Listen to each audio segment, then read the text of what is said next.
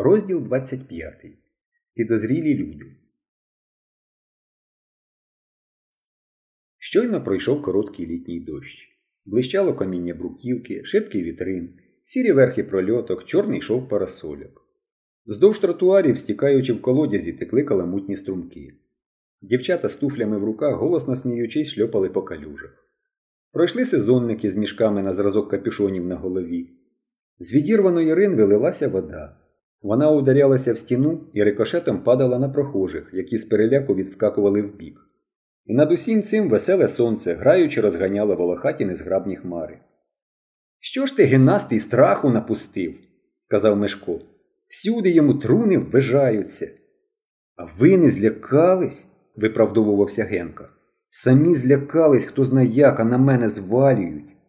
Він промовчав, потім сказав А я знаю, що в ящиках. Що? Нитки, ось що. Звідкиля ти знаєш? Знаю. Тепер всі спекулянти нитками торгують. Найвигідніший товар. А Мешкові все чувся цей різкий, так дивно знайомий голос. Хто це міг бути? Його звуть Сергієм Івановичем. Поливого теж так звали, але ж це не поливой. Просто збіг імен. Хлопці стояли біля кіно Арс. Мешко слідкував за ворітьми складу. Генка і Славик розглядали кадри картини Голод, голод, голод, що висіли за сіткою. Це був фільм про голод у Поволжі. Повз них пройшов Юра Стоцький, син лікаря ухо горло і ніс. Раніше Юра був скаутом. Тепер скаутських загонів не було. Юра форму не носив, але його, як і раніше, прозивали Юрко Скаут. Він йшов з двома товаришами і тримав у руці скаутську палицю. Генка почав їх зачіпати. Ей ви, скаутенята! Він схопив Юрину палицю. Віддай палицю. Генка тягнув палицю до себе. Юра з товаришами до себе. Генка був один проти трьох. Він оглянувся на друзів. Чого це вони його не виручають?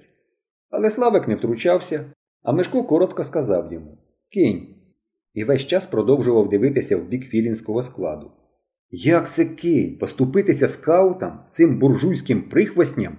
Вони стоять за якогось англійського генерала.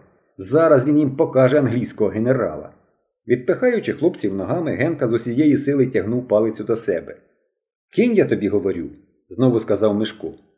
Генка відпустив палицю і, важко дихаючи від напруження, сказав Добре, я вам ще покажу. Покажи, гордовито посміхнувся Юра.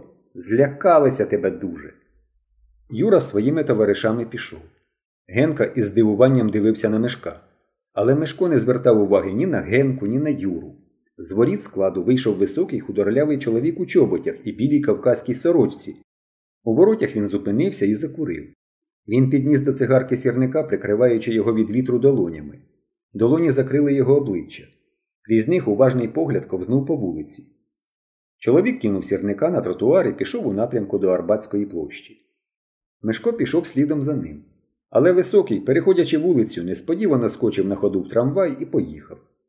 Охоплений неясною тривогою, бродив Мишко по вечірніх московських вулицях. Полум'яніючий захід сонця запалив золоті багаття на куполах церков. Літній вечір пекуче дихав розтопленим асфальтом тротуарів і пилюкою бруківок. Безтурботні діти гралися на зелених бульварах, старі жінки сиділи на лавочках. Чому голос цієї людини видався йому таким дивно знайомим? Думав Мишко. Де він його чув? Що ховає Філін у підвалі? А можливо, тут нічого й немає, просто склад у підвалі. І що цей голос знайомий тільки так здалося. А раптом? Ні, не може бути. Невже це Нікіцький? Ні, він не схожий на нього. Де шрам, чуб? Ні, це не Нікіцький. І звуть його Сергієм Івановичем. Хіба став би Нікіцький так відно розгулювати по Москві? Мешко проминув воздвиженку і вийшов на мохову. Вздовж університетської огорожі розташували свої лотки букіністи. Відкриті книги лежали на кам'яному цоколі. Літери чорніли на пожовтілих аркушах, золотилися на тиснених оправах. Літні чоловіки, худі, сутулубаті, в окулярах і в зім'ятих капелюхах стояли на тротуарі, уткнувши носи в сторінки. З університетських воріт виходили студенти, пробфаківці в косоворотках, шкіряних куртках, з обшарпаними портфелями під пахвою. А можливо, Нікіцький зовсім і не тікав за кордон, думав Мишко. Можливо, він ховається де-небудь і організовує змову.